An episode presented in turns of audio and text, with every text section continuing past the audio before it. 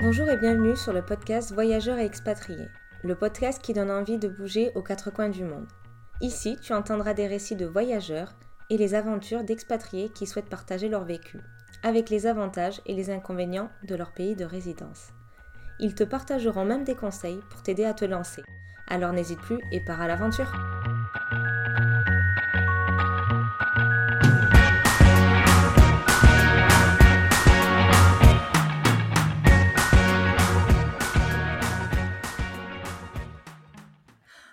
Bonjour chers voyageurs, aujourd'hui nous sommes en compagnie de Jean-Christophe, fondateur et dirigeant de santexpat.fr. Jean-Christophe, je te laisse te présenter pour que les personnes puissent en savoir plus sur ton profil. Bonjour, euh, Jean-Christophe Pandolfi, j'ai 51 ans. Euh, je suis dans l'assurance depuis une trentaine d'années, dont 11 à l'étranger, notamment aux USA. Et, et voilà. Alors, euh, moi, j'aimerais bien savoir qu'est-ce qui t'a donné envie de euh, créer santexpat.fr ben, c'est parti d'un double constat en fait. Euh, d'une part, en tant qu'expatrié, je trouvais qu'il était assez complexe d'avoir accès aux différentes solutions de, santé de manière objective. Et d'autre part, en tant qu'intermédiaire d'assurance, j'ai constaté qu'il y avait un manque fort de digitalisation c'est-à-dire de, digitalisation, soit pour trouver des solutions, soit pour souscrire des contrats d'assurance. Et d'autre part, il manquait une dimension conseil.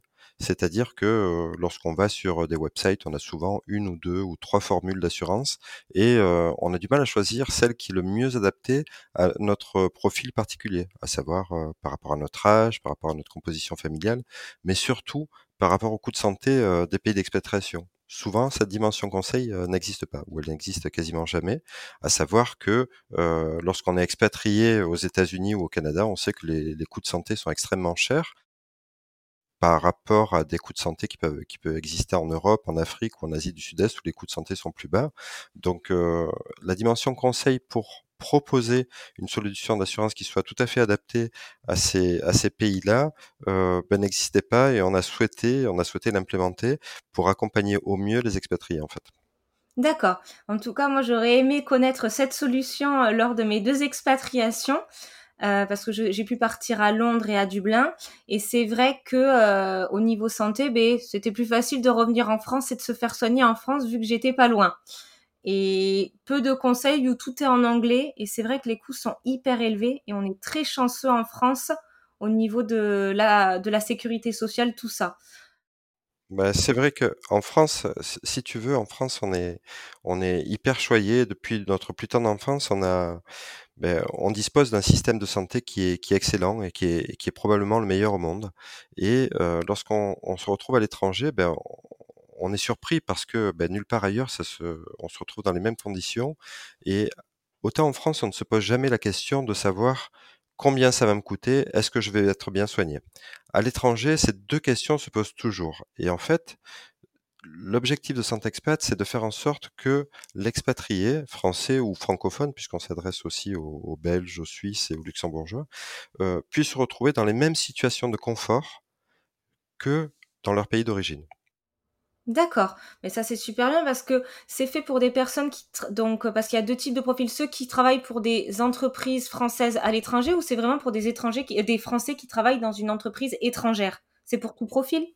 C'est vraiment pour tous les profils, pour tous les, francophones qui sont à l'étranger, quelle que soit la nature de leur contrat de travail, ou même s'ils ne travaillent pas. Hein, ça peut être euh, un Français qui travaille pour une entreprise française, un Français qui travaille pour une entreprise euh, étrangère, ça peut être pour un Français retraité, un, un étudiant, un PVTiste, vraiment pour tout type de Français à l'étranger. D'accord. Et est-ce que ce type euh, donc d'assurance, c'est obligatoire d'avoir une assurance à l'étranger ou c'est en fonction de la personne ce qu'elle souhaite faire? Alors, ce, n'est absolument pas obligatoire, mais c'est fortement conseillé parce que, comme tu l'as souligné tout à l'heure, euh, on s'aperçoit que dans certains pays, notamment au UK ou euh, en Amérique du Nord, les coûts de santé sont extrêmement élevés. Et dans ces pays, je parle de USA et Canada, il n'existe pas de système de sécurité sociale comme en France qui, qui prennent en charge 70 à 100% des dépenses de santé. Au UK, c'est un petit peu différent puisqu'il y a NHS. NHS, c'est un système de sécurité sociale euh, qui est public, qui fonctionne très bien, mais qui ne prend en charge que les soins dans le public. C'est-à-dire que ben, en Angleterre, si tu veux avoir une consultation médicale, pour certains spécialistes, ça peut prendre plusieurs mois et tu n'as pas le choix du médecin puisque tu dois aller dans ton voir ton médecin de quartier qui parfois n'est pas francophone, ou souvent est rarement francophone, et parfois on préfère, pour des problèmes médicaux, expliquer sa pathologie, ses symptômes, et comprendre, et comprendre le, la prescription échanger avec le médecin dans sa langue d'origine, c'est-à-dire en français. Donc c'est pour ça que grâce à nos solutions, ces Français expatriés au UK peuvent disposer d'accès à l'assurance privée, donc au système de santé privé, et dans ce cas, ils peuvent choisir un médecin francophone ou de, bénéficier de nos solutions de conciergerie médicale qui les accompagnent euh, pour se faire soigner en France, avec la prise de rendez-vous en France, l'organisation de toute la logistique, c'est-à-dire euh, réservation des billets de train, un taxi qui vient les chercher à la gare, qui les amène chez le, chez le médecin et qui les raccompagne ensuite à la gare pour rentrer, pour en Angleterre. Ah, c'est assez complet. C'est non mais c'est bien, ça peut rassurer parce que souvent ça fait peur, euh, savoir si on est bien couvert, ça peut freiner des personnes pour vivre une expérience d'expatriation. Bah, c'est un des problèmes majeurs, euh, enfin, c'est un, des sujets majeurs lorsqu'on s'expatrie, et idéalement, il faudrait s'en préoccuper avant euh, d'être expatrié, d'où l'idée euh, d'éduquer et d'informer les gens sur les, futurs expatriés sur ces problématiques-là. Les questions qui, se posent tout le temps pour les expats, c'est la scolarité. Est-ce que je veux trouver un système scolaire qui va leur permettre de continuer à apprendre le français ou alors je les mets dans le système public local et je trouve des solutions. Donc il y a, la scolarité et l'enseignement du français, et il y a la problématique de la santé, parce que euh, dans tous les pays du monde, ces questions-là se posent toujours. D'accord. Est-ce que tu peux nous expliquer comment ça se passe quand on vient sur le site santexpat.fr pour savoir quelles sont les démarches à faire pour avoir des renseignements euh, Voilà, moi pour l'avoir testé, je trouve ça assez rapide, mais j'aimerais bien que tu puisses expliquer pour les personnes qui pourront le tester directement en, écoutant cette interview. En fait, on a développé, on a voulu que cet accès à l'information de la santé soit simplifié au maximum et nous avons euh, mis en place un parcours client qui est extrêmement simple, qui est basé sur trois questions, que sont l'âge, la composition familiale et le pays d'expatriation. Et à partir de là, notre algorithme présélectionne des solutions d'assurance santé qui sont adaptées à ce profil et au pays d'expatriation. Et suite à ça, nos conseillers, dans 100% des cas, sont à votre disposition pour affiner cette sélection parce que ben, nous sommes tous différents, parfois avec des, questions relatives à la maternité ou pas, au dentaire ou pas, euh, à l'optique ou pas. Si on n'a pas besoin d'optique, de dentaire ou de maternité, ben à ce moment-là, euh, nous préconiserons euh, des, des, solutions qui ne disposeront pas de ces garanties et de fait, le coût de l'assurance sera moins cher. D'accord. Donc en fait, c'est surtout pour faire le lien entre euh, les personnes qui souhaitent partir à l'étranger et les assurances, parce qu'au final, c'est juste la transition, mais le contrat, il est signé avec santexpat.fr ou avec l'assurance finale En fait, nous, nous sommes un intermédiaire. Nous sommes entre l'assuré et l'assureur.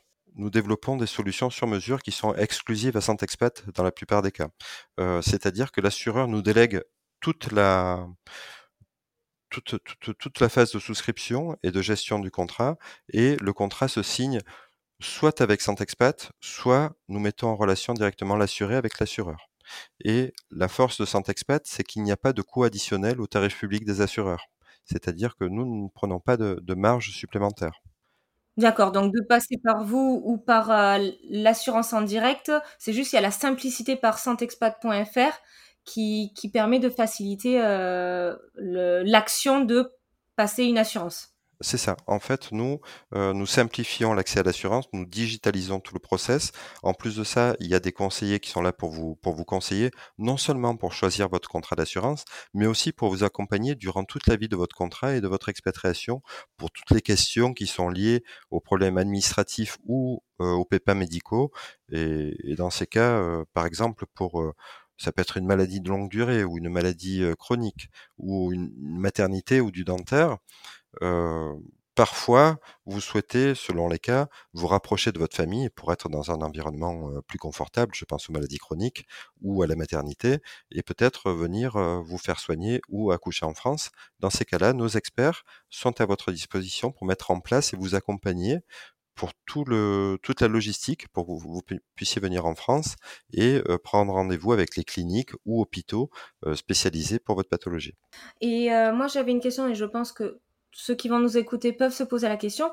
Les tarifs en moyenne, donc peut-être donner des exemples de pays, parce que je sais que chaque pays a certains coûts, mais nous donner une, un petit peu une échelle des exemples de tarification pour que ça puisse rassurer certains de nos écouteurs.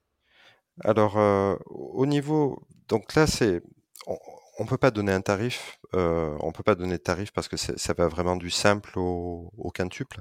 Et vous avez des tarifs, vous avez des zones qui sont pas très chères comme l'Europe ou l'Afrique. Ensuite, l'Asie du Sud-Est est un peu plus chère, l'Amérique latine est encore un peu plus chère, l'Amérique du Nord est encore plus chère. Donc il y a quatre ou cinq zones mondiales et on va aller de tarifs qui vont aller de de, de 80 à 120 euros par mois et ça peut aller jusqu'à pour des pays extrêmement chers avec des garanties de très haut niveau pour des gens qui sont plus âgés donc avec euh, un peu plus de risques de risques médicaux qui peuvent aller jusqu'à plus de plus de 1000 voire 2000 euros par mois.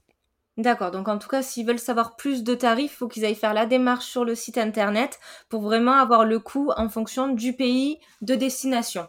C'est ça. Et puis, alors, pour les gens qui, pour les auditeurs qui vont sur notre site, en trois questions, vous avez immédiatement la présélection avec le tarif le moins cher pour des garanties les plus basiques, le tarif euh, meilleure qualité-prix par rapport à votre euh, par rapport à votre profil et ensuite un tarif premium pour avoir le maximum des garanties possibles et conseillées sur votre sur votre pays par rapport à votre profil. D'accord, ça c'est super intéressant pour en avoir pour tous les enfin pour que tout le monde puisse s'y retrouver pour tous les budgets et en fonction, des, en fonction des besoins. Il est, il est certain que bah, si c'est un homme seul, euh, bah, on va pas lui proposer de, de, garantie maternité, par exemple. Oui, et aussi la durée de la période. Si c'est que pour quelques mois, euh, souvent c'est plus rapide parce qu'on sait qu'il y a vraiment un problème de santé, c'est que pour 3-4 mois. Il y a souvent un retour en France qui fait que il y a les soins qui peuvent être directement être effectués en France.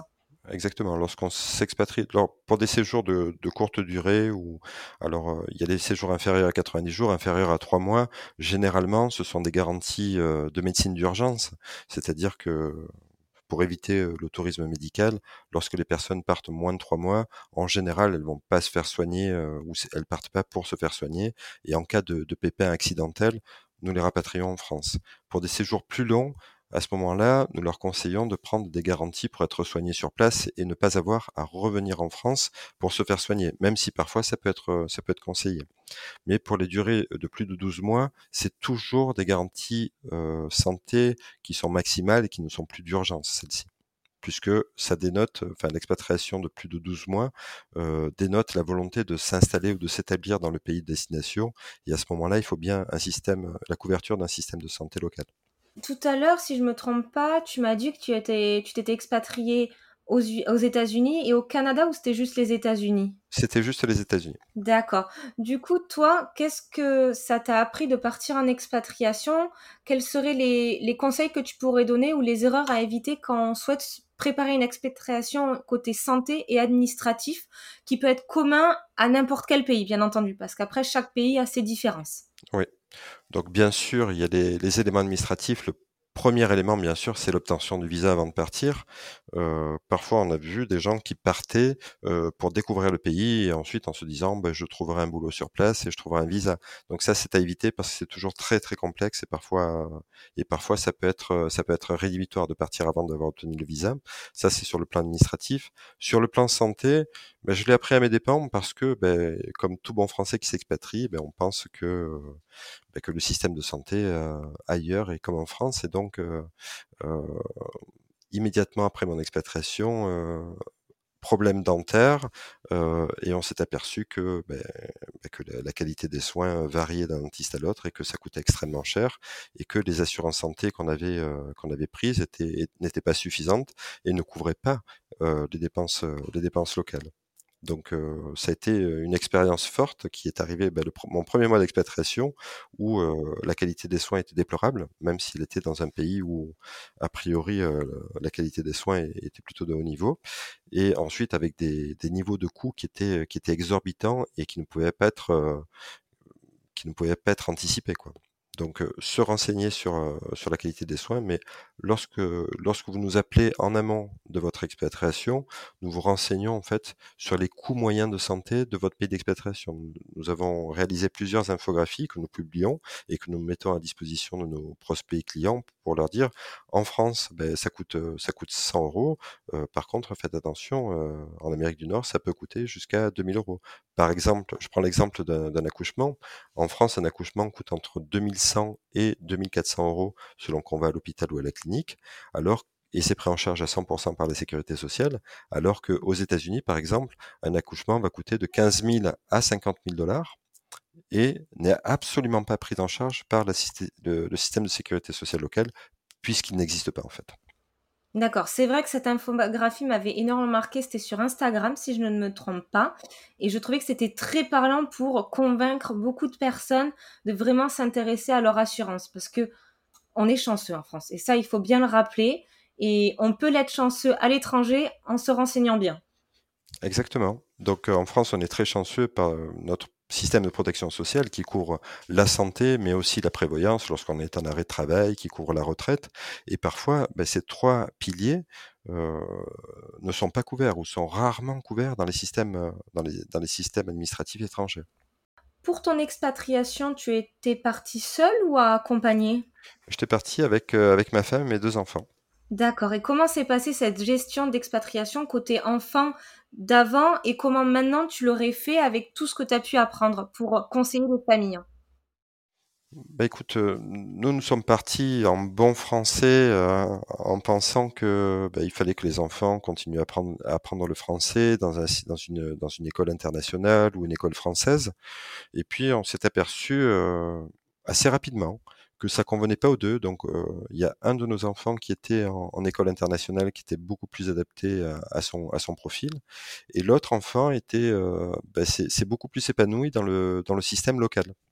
Bon, à tel point que lorsqu'il est rentré en France, ça a été plus compliqué pour lui parce qu'il maîtrisait pas le français, il savait ni lire ni écrire en français, et, et le retour d'expatriation était plus compliqué.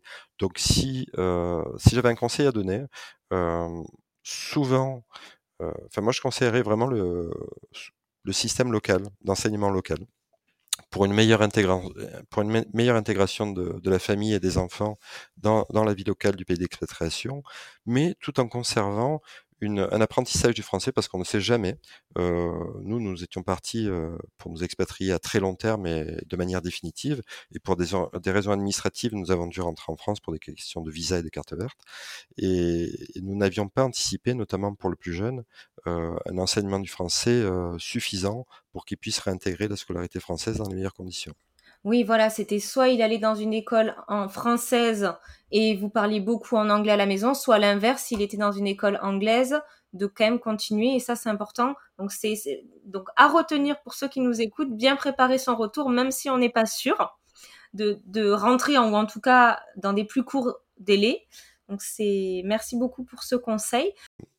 Et on communique souvent en français avec les enfants à l'oral, mais il ne faut pas oublier l'écrit et enfin la lecture et l'écriture et le français on sait n'est pas la langue la plus simple au monde et, et c'est si c'était à refaire en fait soit avec le CNED soit avec l'école du samedi qui est dispensée par par les accueils français un peu partout dans le monde au moins faire ça pour que pour que l'enfant ait au moins un saupoudrage ou une éducation à l'écriture et à la lecture en français. J'ai trouvé très intéressant en fait ce que tu as dit par rapport au samedi. Est-ce que tu peux nous en dire plus sur ce système? Ben, En fait, euh, la FIAF, donc la Fédération internationale des accueils français euh, euh, des expatriés, dispense le samedi l'école du samedi qui permet aux enfants de francophones d'étudier euh, le français ou de continuer à étudier le français. Et ça, c'est de manière euh, totalement bénévole que la FIAF fait ça. Donc, nous sommes le partenaire de, de la FIAF qui dispose de, enfin, santexpat.fr est le partenaire officiel de la FIAF. Et la FIAF dispose d'une d'une représentation dans, dans 90 pays. Et cette association est, est organisée autour de, bah, de 100 000 bénévoles qui organisent euh, pas seulement euh, l'école du samedi, mais aussi l'accompagnement des Français d'un point de vue administratif sur toutes les questions relatives au visa, à l'intégration dans le pays d'accueil et aussi à la, à la culture française. D'accord. Et c'est en physique ou c'est euh, par Internet que ça se fait?